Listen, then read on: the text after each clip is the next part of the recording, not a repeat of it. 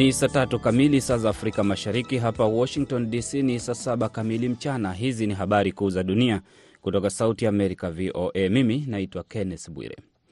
Waendesha mashtaka wa Marekani wamesema kwamba mwanzilishi wa WikiLeaks Julian Assange anakabiliwa na mashtaka ya kutaja vyanzo vyake vya habari na wala siyo maoni yake ya kisiasa.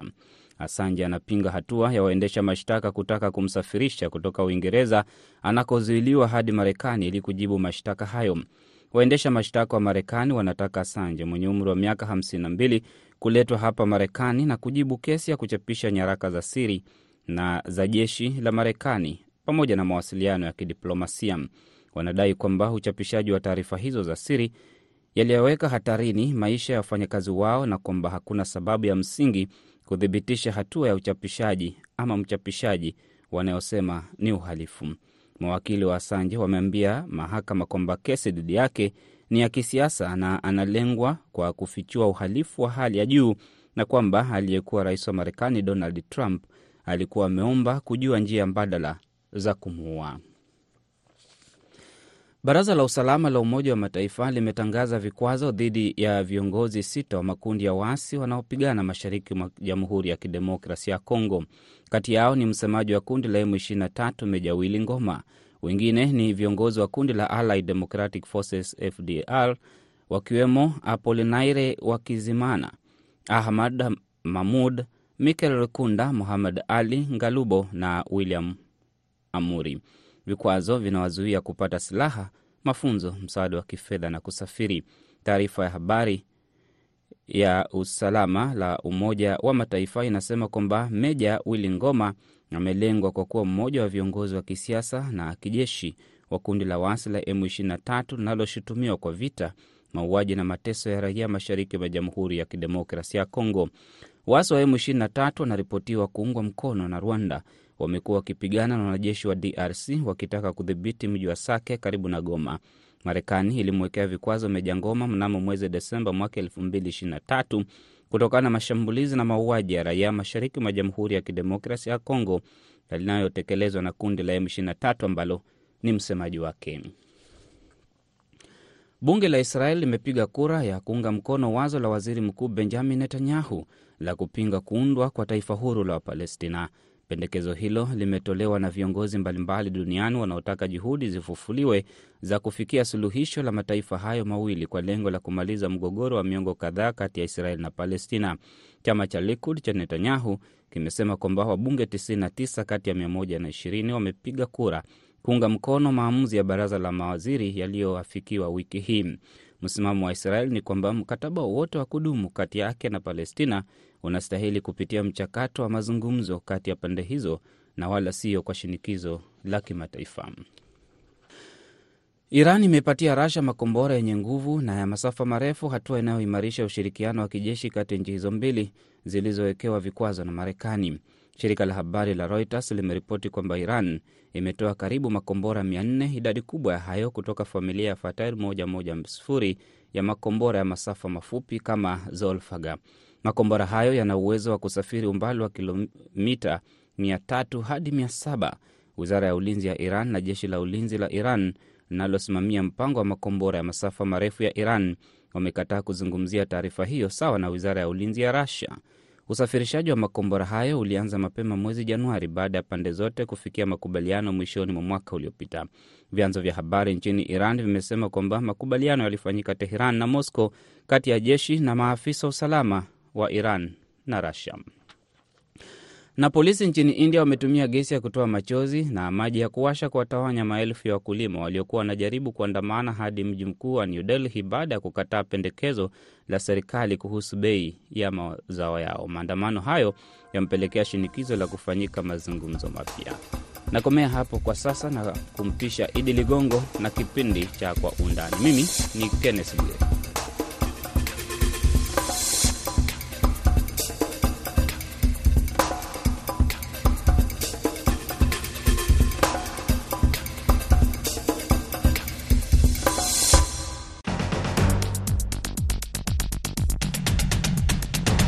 Hii ni Kwa Undani kutoka idhaa ya Kiswahili ya Sauti ya Amerika.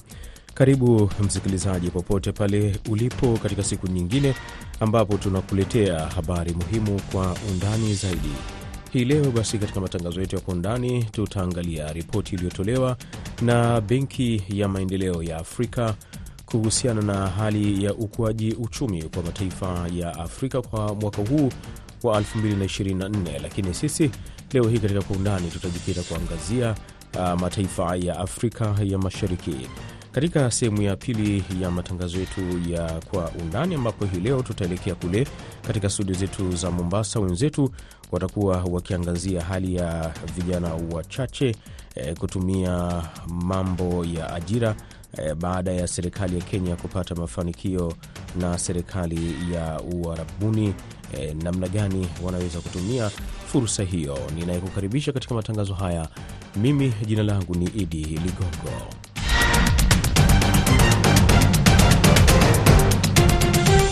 Naam, katika kwa undani hii leo, kama nilivyokueleza, tunaangazia ripoti ambayo imetolewa na Benki ya Maendeleo ya Afrika ambayo imetoa mwelekeo wa ukuaji uchumi kwa mataifa ya Afrika kwa mwaka huu wa 2024 ambapo ukanda wa Afrika Mashariki ukitabiriwa kushuhudia ukuaji mkubwa kuliko maeneo mengine ya bara la Afrika katika ukuaji wa uchumi. Kiujumla, dunia imekuwa ikikabiliwa na mdororo wa kiuchumi uliochochewa na janga la COVID-19 huku wakati mataifa yakijinasua kutoka huko, vita vikazuka vya Rusia na Ukraine na kutatiza masuala mengi ya kiuchumi duniani.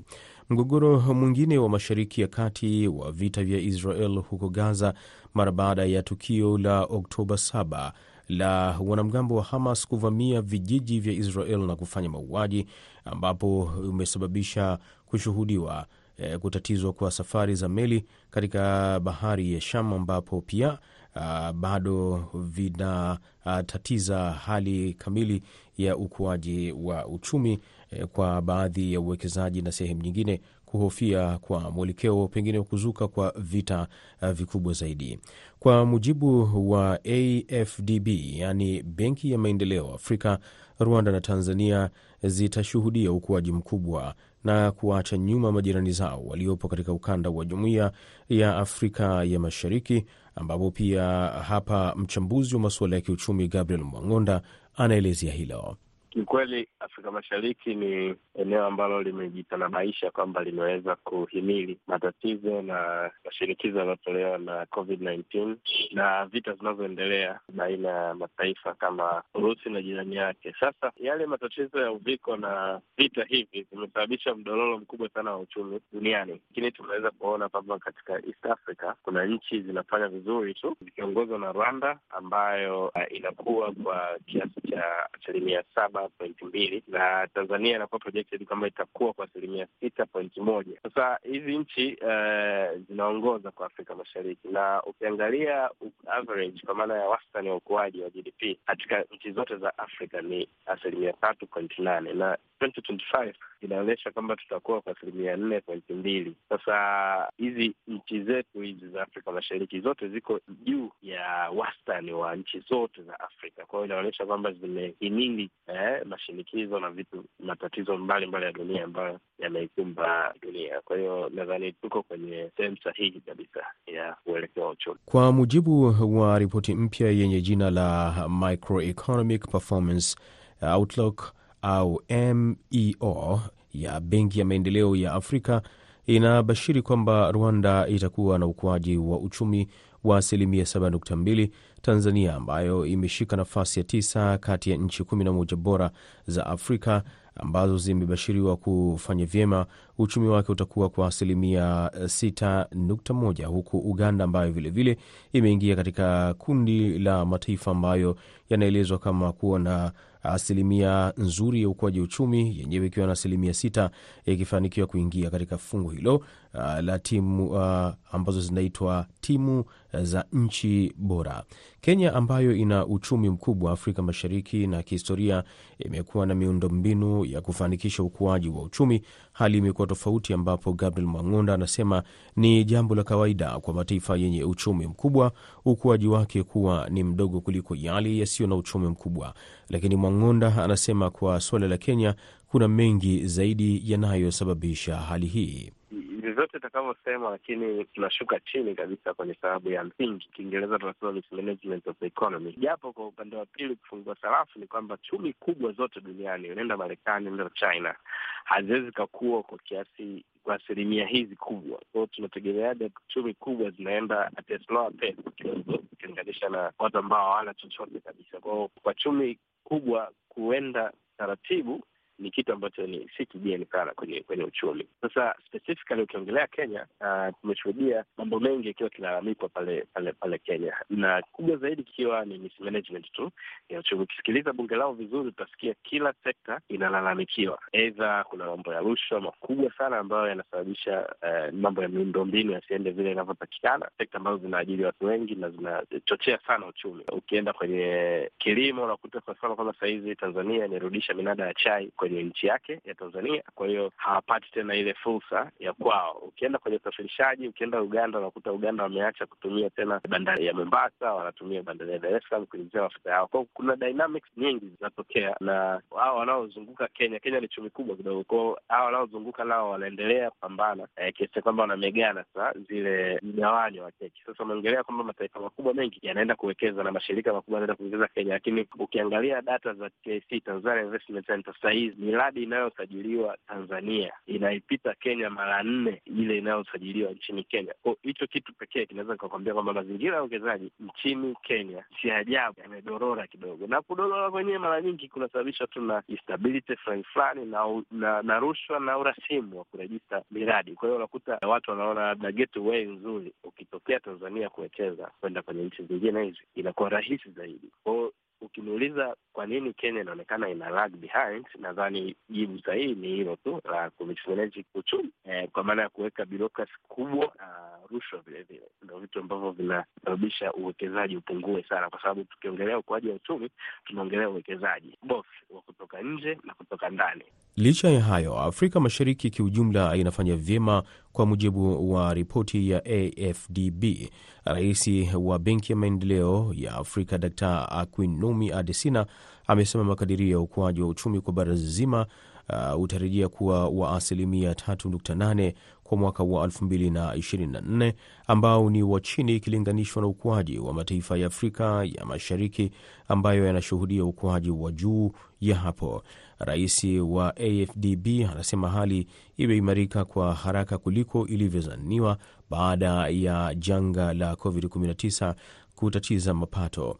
Hali hii imefanya kusimamisha mapungufu ya ukuaji kwa asilimia 4.9 kwa mwaka 2023 kama ilivyokuwa kwa mwaka wa 2022, lakini pia ni pungufu ya asilimia 6.9 kwa mwaka wa 2020. Gabriel Mang'onda anasema uongozi wa mataifa ya Afrika Mashariki umejitahidi kufanya mataifa yao yaandikishe ukuaji huo mzuri. Kiukweli ni kwamba marais waliopo katika nchi za Afrika Mashariki kwa sasa wote wanachagiza sana uwekezaji wa ndani na foreign direct investment na uwekezaji kutoka nje. Kwa mfano sekta kama za kilimo, kwa mfano Tanzania zimeendelea kupokea uwekezaji mkubwa kuwaliko kuwahi kutokea hapo nyuma, na sekta za usafirishaji zimekuwa zikikua kwa kasi, usafirishaji wote wa anga na wa ardhi na ule wa bandari. Tumeshuhudia hata utalii umerudi kwa kasi sana kwenye hizi nchi za Afrika Mashariki, kitu ambacho ni eh, kimeshasapata hata ile pre-COVID 19 era. Kwa hiyo sekta hizi za utalii, ujenzi, mambo ya kilimo na madini vile vile yameonekana kwamba ndo vitu ambavyo vimekuza sana ukuaji wa uchumi wa hizi nchi za Afrika Mashariki. Kwao inatarajia kwamba ukuaji utaendelea kuongezeka kama tulivyoona, wastani wa sasa ni asilimia tatu point nane. Mwakani, mwaka elfu mbili na ishirini na tano utakuwa umefika kiasi cha asilimia nne point mbili. Kwa hiyo inatarajia ni very positive, kwa sababu hatutarajii tena kutakuwa kuna hali mbaya yoyote ya tatizo kama la uviko kumi na tisa au vita vingine ambavyo vinaweza vikaitikisa hii dunia. Kwa hiyo ni matarajio chanya ambayo yanatarajiwa hivi uh, karibuni. Kwa mujibu wa taarifa iliyotolewa na mchumi mkuu wa Benki ya Maendeleo ya Afrika na makamu wake wa rais Profesa Kevin Orama wamegusia ukuaji kwa mataifa ya Afrika yenye ukuaji mkubwa kumesababisha na kushuka kwa utegemezi wa bidhaa kupitia mikakati ya kuwa na uchumi jumuishi kuongeza uwekezaji wa kimkakati katika sekta muhimu za ukuaji wa uchumi na kuongeza kwa ukuaji katika sekta ya umma na binafsi, pamoja na maendeleo chanya katika masoko muhimu ya bidhaa zinazouzwa nje. Haya yote Gabriel Mang'onda pia ameagusia. Ukiona nchi maskini, ujue tu juu kwenye uongozi kuna shida. Kwa hiyo ukipata viongozi wa juu wazuri wenye nia na uh, uthabiti uthubutu wa kuweza kufanya yale mabadiliko ambayo wanawishi yafanyike, basi inakuwa rahisi sana. Unajua hizi nchi zetu kuanzia structure za serikali za serikali zetu nyingi haziko kiutendaji, yani eh, hakuna national key results hakuna mipango kazi yenye vipimo maalum vya kupima utendaji kazi wa kuanzia mawaziri kwenda kwenye makatibu mpaka chini. Kuna mtu anamwajibisha mtu yoyote. Ukiangalia nchi zote za sisi hapa Afrika Mashariki, hata zote tuseme Afrika ziko hivyo, wakati nchi ambayo ime, ime, imeweza kupiga hatua kwa haraka kutoka bracket moja ya uchumi, kwa maana ya kwamba kutoka kwenye uchumi mdogo kwenda uchumi wa kati mpaka wa juu, kwa mfano tuseme Singapore au Malaysia, utakuta walikuwa wana misingi hiyo kwamba kuna kuwepo na uwajibikaji kwamba kila waziri wenye sekta husika anapewa ambazo anatakiwa ziachieve, kwamba anatakiwa atimize wajibu wake kadha wa kadha by muda kabisa unawekwa kabisa. Kwa hiyo kuna mtu anafuatilia huyu ajitimiza hivi na anawajibishwa kwa hilo, ambacho sisi kwenye nchi za Afrika hakuna sana, na ukiangalia sasa, kwa sababu hiyo hakuna mpangilio mzuri, kwa maana ya sijajua Kiswahili chake vizuri, mpangilio ambao unasema tunataka tutoe imarike kwenye eneo la elimu, miundombinu, labda afya na vitu kama hivyo, haukuti hivyo vitu kwao. Unakuta nchi hizi zinaenda taratibu sana, kwa sababu zinataka zifanye vitu vyote kwa wakati mmoja, kitu ambacho kinachukua muda mrefu sana kwa nchi kuendelea. Kwa hiyo lazima tuwe na vitu ambavyo ni vipaumbele ambavyo tuna, tunasema tunaanza navyo, na wataalamu wa uchumi wanasema vinatakiwa visizidi kumi na moja eh, au kumi na mbili kama ikiwezekana, kwa nchi ambazo maskini eh, ukiweza kusema nawekeza na zangu kwenye hizi haya maeneo kumi na mbili, basi mambo yote yataenda vizuri. Nam, shukran sana Gabriel Mwang'onda, na hapa tunakamilisha sehemu ya kwanza ya matangazo ya kwa undani. Muda mfupi ujao tutarejea tena kwa ajili ya sehemu ya pili ya matangazo ya kwa undani.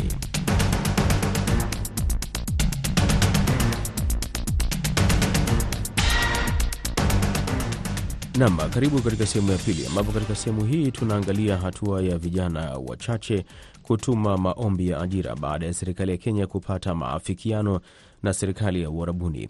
Tangazo hili limewashangaza viongozi ambao wanasema hawakuwa na habari kuhusu.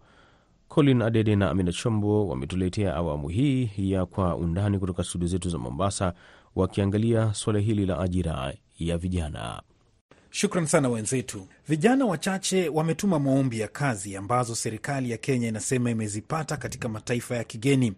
Katika mkutano wa rais ambao unakamilika hivi leo, pamoja na baraza la mawaziri, magavana na wabunge kutoka muungano tawala Kenya, Rais William Ruto amesema ni vijana mia tano tu wametuma maombi ya kujaza nafasi elfu mbili mia tano za kazi katika sekta ya afya ambazo serikali ilikuwa imetangaza kuzipata katika mataifa ya Uarabuni. Rais Ruto alishangazwa na hatua ya wabunge kusema kwamba hawana taarifa kuhusiana na kazi hizo ama ajira hizo ambazo zimetangazwa. Rais Ruto akishikilia kwamba matangazo yamekuwa bayana kuhusiana na ajira hizo, na akasema kwamba ni jambo la kushangaza kwamba viongozi hawatambui kile kinachoendelea, wakati ambapo katika afisi zao kumekuwa na barua kochokocho kocho, uh, raia wa Kenya ama vijana wakifika kutafuta ajira, akisema kwamba nafasi hiyo ni pamoja na mikakati ambayo serikali yake imekuwa ikiwekeza kuhakikisha kwamba wanatatua tatizo la ajira nchini Kenya. Katika mkutano huo, Rais Ruto pia ameelezea kwamba serikali yake inamalizia mkataba na Ujerumani kubuni nafasi zingine laki mbili za ajira ambazo zitakuwa zinatolewa kwa vijana wa Kenya katika taifa hilo la Ulaya. Namba one, tumepanga vilevile kwa sababu kule Ulaya tuko na nafasi ya vijana waende wafanye kazi. Tumekubaliana ya kwamba wale vijana wanaenda kufanya kazi walipwe kati ya shilingi elfu mia moja hamsini na elfu mia mbili kila mwezi huko ng'ambo. Tunaelewana? Mliona juzi tulitangaza kwa gazeti tunahitaji nurses elfu mbili na mia tano. Tumenegotiate nafasi kama hizo nusu milioni. Itaendelea polepole pole. In the next five years we will have at minimum 500,000 Kenyans working abroad, kwa sababu tunataka tupanue nafasi ya ajira kule ng'ambo, mfanye kazi hapa kwa digital jobs, mfanye kazi kule kwa housing, mfanye kazi hapa katikati, kila mtu afanye kazi. Si tulikubaliana kazi ni kazi? Ama nyinyi ni watu wale wa kuchagua jembe? Si tulikubaliana kazi ni kazi? Ya housing ikipatikana, si mtafanya? Hii ya digital job ikipatikana, si mtafanya? Ile ya kwenda ng'ambo ikipatikana, si mtafanya? Rais Ruto akizungumzia swala hilo katika mkutano wa hadhara. It was advertised in the press. Kwanza tuzitangaza katika magazeti na nimezungumza katika mikutano ya hadhara.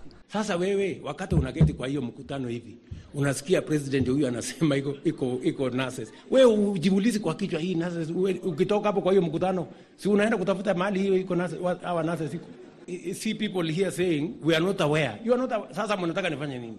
Mnataka nisimame wapi? Nisimame ni, ni, ni, niweke volume kiasi gani? Leaders as we are talking today Tunavyozungumza hivi bado tunahitaji nafasi elfu mbili kujazwa kwa kiongozi mwerevu. Wacha hata leteni kwanza tujaze, ndio tuone. I'm, I'm just giving you the example. Ukitoka hapa utaenda kutafuta watu wako kujaza nafasi hizi. Will live here and go and do what they must do.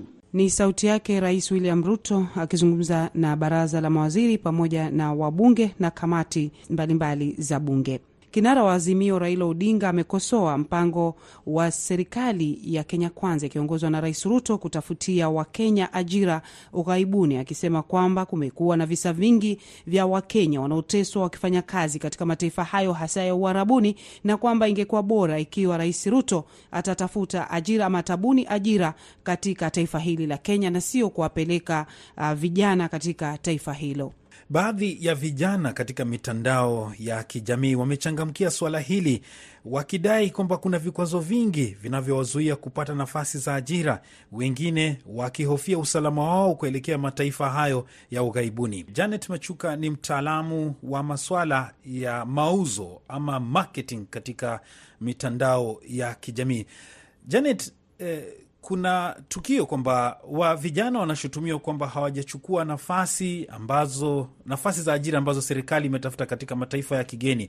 Labda unadhani ni nini inafanya vijana wanakosa kuchukua nafasi hizi? Kwanza naweza sema vijana ambao wanatafuta kazi, wengi wao hawana maarifa kuhusu hizi kazi ambazo uh, serikali inasema. Ya pili, hizi kazi mtu anahitaji kurejesta online, na hiyo ni shida kwa wengine ambao hawawezi hata tumia cyber, hata mahali wanaishi hawana cyber, mahali wanaishi hawana maarifa na hawajui kivipi ambavyo watajaza hizo kazi. Uh, na jambo kubwa sana ambalo kila mtu amekuwa akiongelelea kwa wakati mwingi ni kuhusu passport. Unapata mtu unajaza passport, unalipia, but siku yenye unapewa ya kwenda ku, kupeana fingerprint inakuwa like three months later, na ukishapeana fingerprint still ina take longer than venye watu wengine wana expect, kama ni two weeks venye wanasema. Kuna changamoto mingi ambazo zinafanya watu wa, wa, wa, wa like hakuna haja ya kujaza, sababu kwanza unatumia pesa mingi. Sahizi ukiangalia ni pesa ngapi mtu anatumia kupata passport, ni nyingi sana.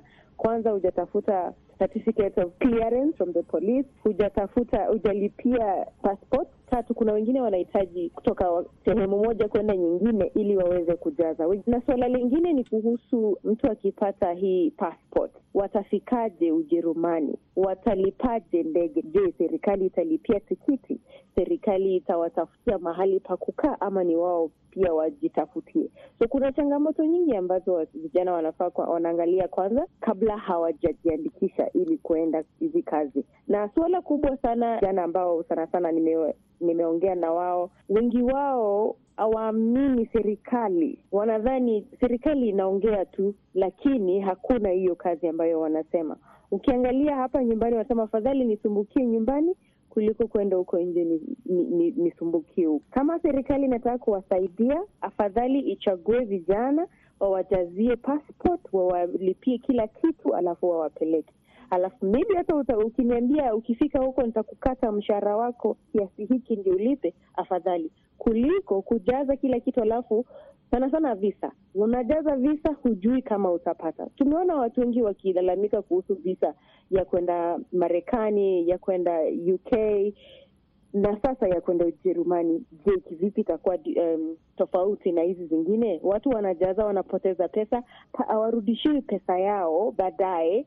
Nime, kama nimekuelewa ni kwamba kuna tatizo la information, jinsi habari zinavyotoka katika serikali hadi kwa mwananchi. Kwa namna gani ingekuwa ubora zaidi wakati wanatoa taarifa hizi? Kwanza kabisa, unajua kuna watu wengi wanatafuta kazi, na kuna hii wanashinda wakisema kazi kwa vijana au kazi kwa ama kufundisha vijana wajue kivipi wanavyopata kazi. Mbona wasitumie uh, kwanza uh, vikuu? Pili, baraza zinaweza kuwa katika sehemu zile ambavyo, ambazo vijana wanaishi vijijini na hawako katika vyuo vikuu ama hawako katika miji. Nam, tukushukuru sana Janet kwa mchango wako ukizungumza na VOA kwa undani. Asante sana. Janet Machuka ni mtaalamu wa masuala ya mauzo ya kidijitali, yani digital marketing. Mahmud Nur, mtaalam wa masuala ya sera ya ajira, ambaye pia ni mwasisi wa kituo cha Swahilipot ambacho kinakuza wajasiriamali mitandaoni, anasema kwamba tatizo kubwa ambalo linawakumba vijana wengi ni kuwa hawana maarifa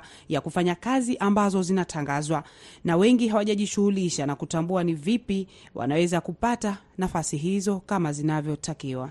Uh, nafikiri bado uh, hali si nzuri sana uh, kwa sababu ukiangalia ile unemployment rate ambayo ilitolewa mara ya mwisho ambayo ilikuwa ni asilimia arobaini na nne ya, ya vijana hawana kazi uh, hii ikija kwa Mombasa ni juu zaidi, ambayo inamaanisha kuwa kwa Mombasa hali si nzuri sana.